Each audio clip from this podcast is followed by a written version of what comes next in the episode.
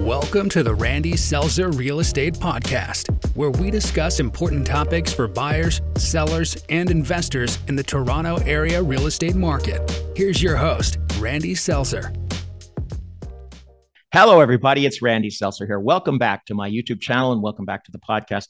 Today, we have a very special guest. Uh, we have Tim Hudak, who is the former leader of the Progressive Conservative Party here in Ontario, and also is today the CEO of OREA, the Ontario Real Estate Association, is here with us today. So, hello, Tim. Welcome, and thank you for being on board today. Absolutely, Randy. Great to see you. Thanks for having me on on the uh, podcast. I'm really excited about lots of exciting things to talk about. No promise. It's my pleasure. It really is. Um, I think everybody listening in on this, and we have a mixture of people from all over, but uh, it's primarily Southern Ontario. Uh, I think everybody knows that we've seen a big change in the real estate market in 2022 at this point. Uh, we started off gangbusters. Uh, the market was on fire back in January and February.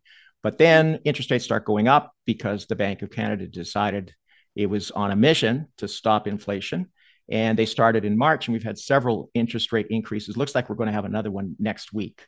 So there's been this big pivot in the real estate market, and sales are way down about 35 to 40%, and prices are down as well. So I thought we could start off. I just wanted, because you've been involved with this industry, and I should probably explain OREA oversees the real estate industry here in Ontario. So you guys are definitely plugged in uh, to what is happening. Uh, can you give us some thoughts about where you think where we're headed over the next six to 12 months?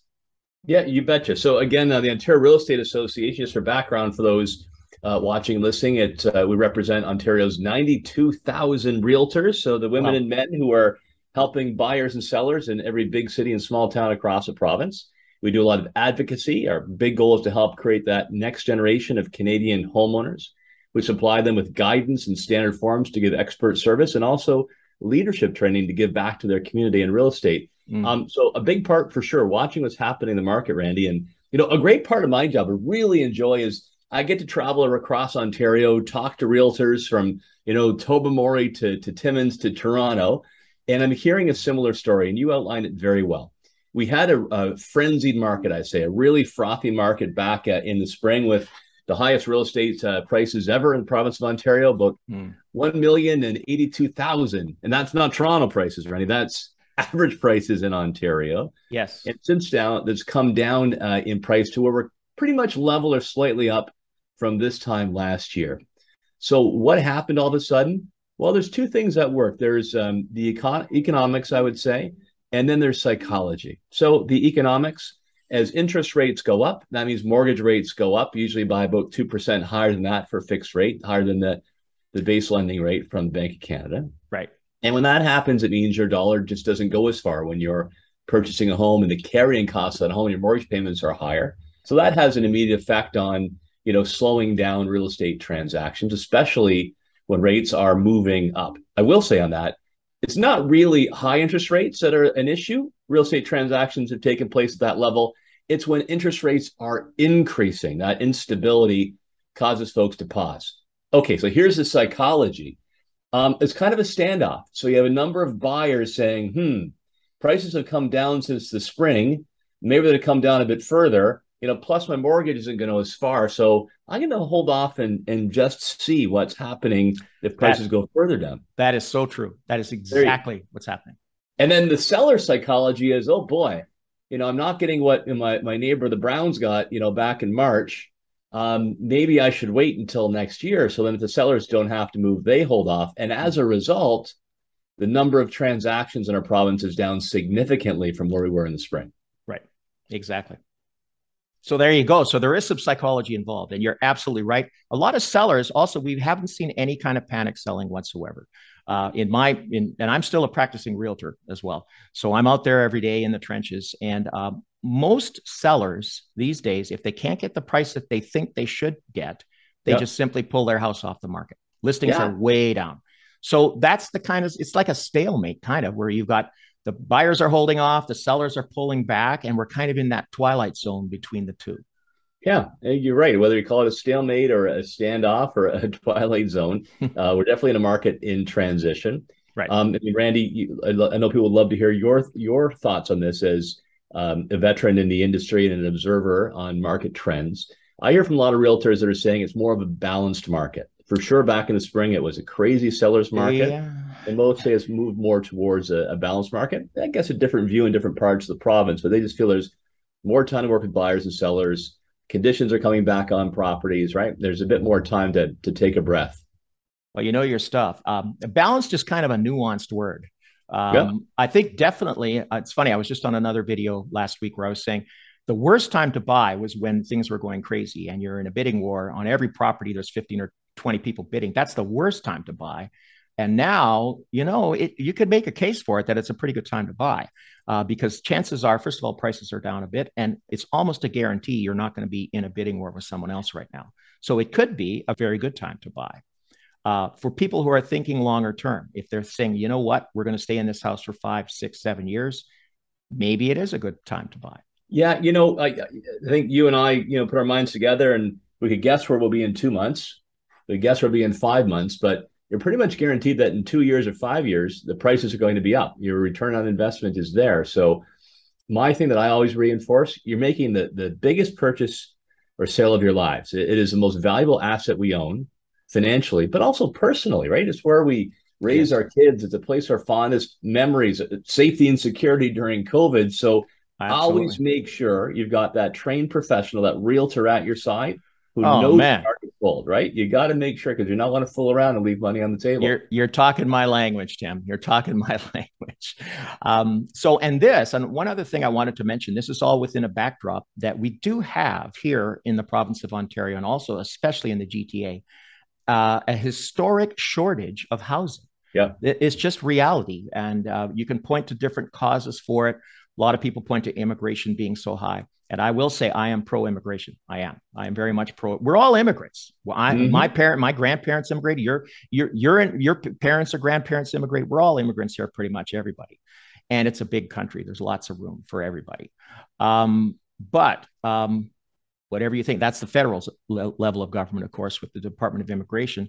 And there doesn't seem to be a whole lot of coordination between the feds and maybe municipal uh, governments or provincial governments there's just a, a, a, breakdown there where it's great to bring people in, but at the same time, they have to be cognizant that there has to be enough houses to, or condos to put them in.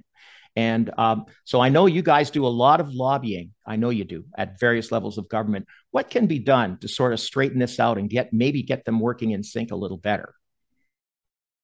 Yeah, there's no doubt. I think you nailed it there, Randy. That the biggest issue confronting real estate is not mortgage rates or where we are today.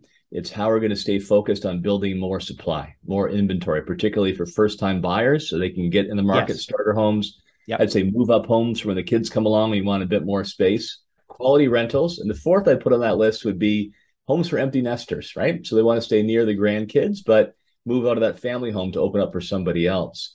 Um, I wanted to connect the thoughts and I'll come back into your question around um, how do we get more supply.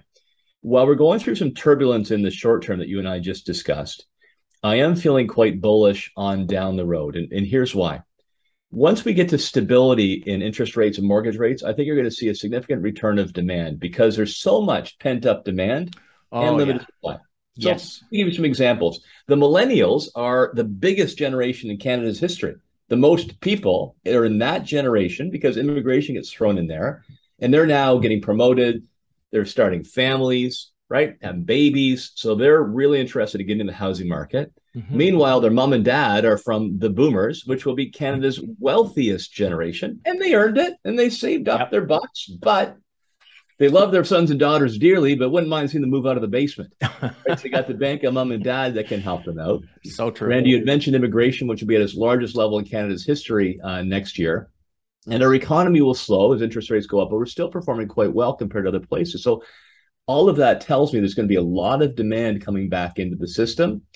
And we have limited supply because we built more homes in the 1970s than we did in the 2000s. That's nuts. This, a lot of catching up to do. This is what I don't understand. And again, I know you're talking to different levels of government. I know you have a number of initiatives out there. Uh, the biggest thing I hear, especially from builders, is that just the amount of red tape, the yep. delays, especially, and I don't want to point fingers at any municipality, but the big one seems to be Toronto. People always say, why does it take three to five years to get a building permit for a developer to build a condo? Five years of wait, three to five years? Why? That's that's the thing I don't get. And uh, I don't know. I know you guys deal with that directly. Yeah, and yeah. and what happens those three to five years? Well, the cost of construction go up, inputs go up, and right. at the end of the day, the taxpayer, then sorry, the home buyer is going to have a bigger bill because of those delays. You know, it has become so ridiculous. I saw one study that said in some municipalities, I believe this one is York Region, cost you $125,000 in permits and fees and runaround before you put the first shovel in the ground to build the home, right? That's for That's starters. So outrageous. No wonder prices are out of control. That's outrageous. It really is. And I don't yeah. think most of the public, I don't think, are aware, again, the fees. It's like these cities and these towns. I understand they need money. They need the the fees from the from the real estate industry, which is a huge part of our economy. I think it's one of the biggest parts of our of our gross domestic product. And what are they going to do if it does dry up and they're not going to get those fees? It's sometimes you sometimes wonder about that. But so what can be done for a, a beautiful city like Toronto, which I love greatly? I live in Mississauga, but I love Toronto. Yep. And uh, what can be done to shake those guys up a little bit? Where maybe if we can get it down from three years down to two years, that might make a big difference uh, for getting uh, building permits for these developers? Is there something that can be done? Yeah.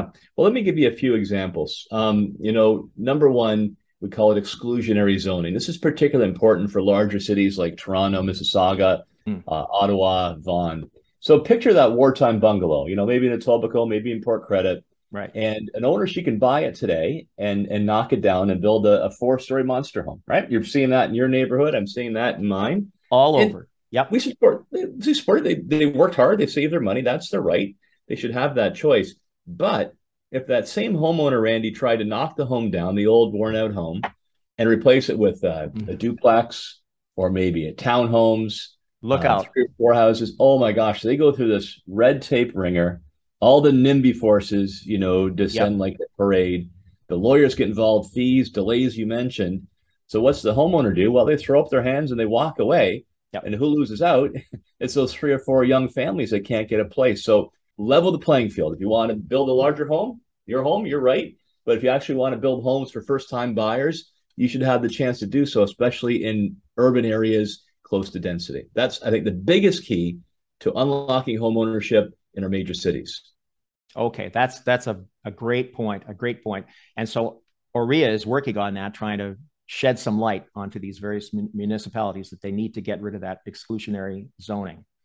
Exactly. We have a, a place um, called a home of your own.info, or you can go through our website, orea.com. Mm-hmm. And we lay out our plans to actually help create the 1.5 million more homes that are needed over the next 10 years just to catch up on the underbuilding plus population growth. So that's a big one, I would say, for our major urban centers. But for those uh, at home that come from maybe a smaller town, I'll give you another example there. Uh, in fact, I'll throw two at you. Smaller communities need more place to grow. You mentioned what a big country Canada is. Yes. So we should look at more land that is not environmentally sensitive and allow that to be turned into housing. So partner with municipalities to make sure the infrastructure is there to create more homes on those types of lots. And the next one works both in urban small town and northern communities we're going to have excess space in commercial and government. Why is that the case? Well, with work from home, a hybrid environment, we do end shopping from home. Mm. We do see a lot of potential in underutilized commercial space and government buildings that they can convert those into residential or mixed use. Oh, it's that's environmentally sensitive. Great idea. Yeah, there you go. It's already serviced. And so, no, no, why not do it? So, in Thunder Bay, for example, They've got an old psychiatric hospital that's been closed for years. And okay. instead of looking like a set from the Scooby Doo cartoon, you could actually convert that into housing right there in the urban core. North Bay has an old OPP station where they just basically mow the lawn every year. Nobody is there. Convert that. And we'll have office buildings, maybe some mall properties or plazas where you can build up homes. So that will work in communities large or small. That's brilliant. That is a brilliant idea because there is so much underutilized former commercial or former industrial space or in, institutional space that could be used. Great yep. idea. Just sitting there empty, right? You see, so- for any realtors listening in on this, OREA's got your back. They really do. And uh, I think that's that's a fantastic idea. Great. So okay, so you guys are aware, and that's great to know. I mean, everything you're saying here is, uh, you know, is right on the money as far as I'm concerned. And um, we do have, I mean, it's it really it's a it's a problem of success. Uh, we're I guess you could say that Toronto and the GTA and, and Canada in general is is is pretty popular uh, in the world stage. Plus, you know, people want to be here, and um, but we need that. There seems to have been until recently not too much coordination in terms of thinking. Well, wait a minute. You know, we need infrastructure, we need housing, we need yeah. tra- transit. That's another one of my favorite ones. You know, they all say all all these planners. They say, well, they, we want you out of your cars, we want you to take transit, but then they don't until very recently. Now they're finally building maybe another subway in Toronto, which is great, and an LRT in Mississauga, which is fantastic. I think. And uh, so those are our projects are under, underway. Uh, what are your thoughts on that? Do you think we, we should be doing more of the transit investment? Absolutely. Transit and transportation. We need the transit in our urban areas for sure. You mentioned the LRT in Mississauga, big subway investments in Toronto, more GO Transit, all good things. Yep. Smaller communities, you know, you do need some road and highway investment as well. Um, let me talk a bit about that. So, yes, we believe in that. We actually put out a report the top 10 infrastructure projects we need to grow Ontario. And some of the projects we just talked about are in there. Excellent. But you also need to intensify around those areas. Like it doesn't make sense to put billions of dollars into a new transit project and then just have, you know, one or two stories homes around it. That's just not a good return on investment. Tim. So we've said that we should intensify and build up around those transit hubs. You could even build on top of a GO station, for example, or a subway station because I think a lot of people, especially young people, wouldn't mind living there. Don't have to pack up the park uh, and the boots every day heading to the office. Just hop on the subway or the transit. So um, we we support these, but we do say, Randy, you should also pair that with the ability to build higher around those transit hubs. Man, I tell you, like right now with the LRT in Mississauga, and there is the uh, Port Credit GO station right there. There are some plans to build some high rises, as there should be, right yep. at the GO train. Uh, but there's a lot of NIMBYs out there. Let me tell you, there's a lot of people, and I, I respect them. I mean, they're trying to protect that small town feel. But I, I would agree with you 100% that if, if it's a major transit hub, that's where you got to build tall. There should, it should be a no brainer. You do. And, you know, there's really two things that are, that are holding us back. Um, we've discovered uh, in a major way NIMBY forces and just outdated rules, you know, from the 1970s that just don't fit 2022. Oh, so okay. I mentioned one of those, the ability to to build more property, more homes on your property. Let me talk about NIMBYs. We heard on the Housing Affordability Task Force. That was a task force that Premier Ford appointed. I had the honor of being part of that. We're the ones that came up with the 1.5 million homes to get affordability closer to reach our average people. And uh, we heard uh, about all the NIMBY forces that has become so bad. NIMBY, of course, not in my backyard, but there's a new one. There's Uh-oh. a new acronym out there called BANANA. Build absolutely nothing near anyone at all, right? Not banana. It's gotten so bad out there. there are a lot of bananas out there. so here's one suggestion on that. Yeah. The province should invoke a carrot and stick approach. So if municipality A says, you know what, we want our young people to find a place to call home here they can afford. We want our talent to stay here. We're welcoming new neighbors. Right. Reward them. You know, if they got a big project for a transit system or a new arena or whatever, that goes to the top of the list. But if a municipality is closing its doors, they're bow downing to the NIMBY forces, right? Put them to the bottom list. They don't get their big project, right? That kind of reward for good behavior and yeah. disincentives for those that are not, I think will go a long way to moving us forward. Interesting. That's another great idea. So far, you're batting a thousand, man. You're batting a thousand. These are all. So I won't tell you about my project. I'll put houses on the moon. Then we'll we'll, we'll save that one for another day. Uh, yeah. So the, so the good news is, you know, uh, while we're going through turmoil in the housing market today, I do see a strong return. Good. Uh, in the future. And while these ideas, and appreciate your kind words about them, Randy, they're on the table. Like the ideas to solve this problem are there. They're they're right there in front of us. We just need the political courage at the provincial and municipal levels to get that job done. Absolutely. Now, one other thing I wanted to mention uh, is I know that OREA is having a, a pretty big conference coming up next month, November, I believe it's the 22nd and 23rd. Uh, I know it's um, down at Exhibition Place in downtown Toronto. And there's going to be a lot of keynote speakers, including yourself. And I believe uh, somebody named Bill Clinton is going to be there uh, also speaking, and, uh, as well as a, a, bunch of other speakers. There's going to be a big trade show. Uh, and there's some after hours events where people can mingle. Anybody in the industry, in the real estate industry, uh, if they're not already aware of that conference, I think should go to it. Um, And I'm going to put actually, I'm going to put the link underneath the video today and also in Great. the podcast for people to register. No problem. Perfect. So, uh, can you give us a little more insight? I know that it's a lot of people are excited about it. People are talking about it. Um, it's coming up pretty soon. Yeah, now, we'll, we'll check that out on the screen. It's called Realty Conference, and you can get your tickets at realtyconference.ca. Okay. Think of it this way it, it is the best stage in Canada to see where the real estate market is going mm. and to learn how you can improve and grow your market share even in this transitional market. And okay. that will work if you're a realtor, you're a broker, if you're interested in real estate business, or an investor.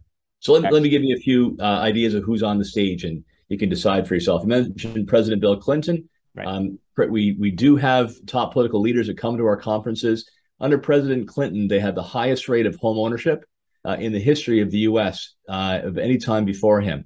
Okay. So we'll talk to him about you know how do we convince government officials to help get more homes built and help more people to get into those homes. So I look forward to that.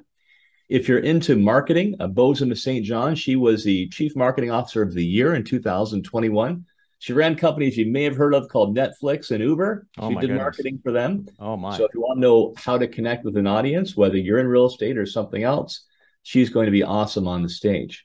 We will have the top CEOs from the big real estate companies uh, in Canada, uh, Remax, uh, Sotheby's, uh, Royal LePage, and Exit, talking about where they see the market going, and also to give tips to people in the audience of how to grow your market share when you're in this type of transitional market from experienced leaders. And we have a couple of other companies that are big in the States that are going to do business here in Canada oh. EXP and yeah. Corporate. So ah. they are two large groups in the States that are wanting to invest in Canada. So we'll hear from their CEOs of what they like of what they see in Canada and their plans for our market. Awesome. It's going to be a full two days. I'm absolutely sure of that. So there you go, folks. And again, I want anyone who's in the industry should check out those links because I believe right now there's a discounted price. The price is going to go up. Yeah, get your early bird ticket before it goes up later uh, in October. You mentioned there's going there's going to be really good networking. We're looking at up to 2,000 leaders in real estate in Ontario and across Canada. Oh my God! great networking. There's a hundredth birthday bash. It's OREA's 100th birthday. What? How often does that come along, right? What? So having a big uh, happy birthday bash for OREA. What? That's and that one's almost sold out. So get your ticket for that for sure because it's almost sold out. Okay. Our Young Professionals Network is going to host a Roaring Twenties party uh, on the first night of the conference. That's when OREA was founded. So we'll have a nice little speakeasy uh, on uh, there. And um, if you're a fan, a celebrity fan, uh, Simu Liu, Simu Liu, the great Canadian actor who's a new Marvel superhero, right? Shang-Chi, the new Marvel character, and he was in Kim's Convenience. He's going to talk about um, his current acting, his interest in real estate, but also that's a second career. So, how do you transition and build a brand in a second career? And then Christine Quinn, a very famous celebrity realtor, she was selling Sunset Strong.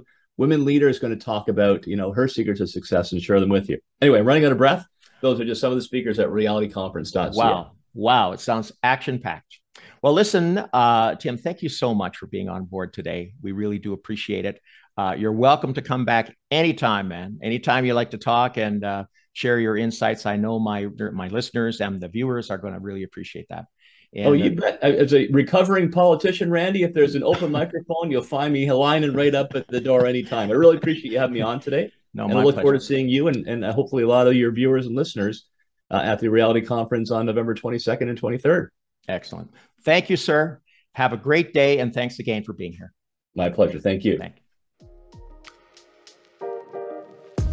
Thank you for listening to another episode the Randy Selzer Real Estate Podcast. Follow us on Podbean, Apple Podcasts, Spotify, and Stitcher. And check out our main website at randyselzer.com for much more valuable info on the Canadian real estate scene.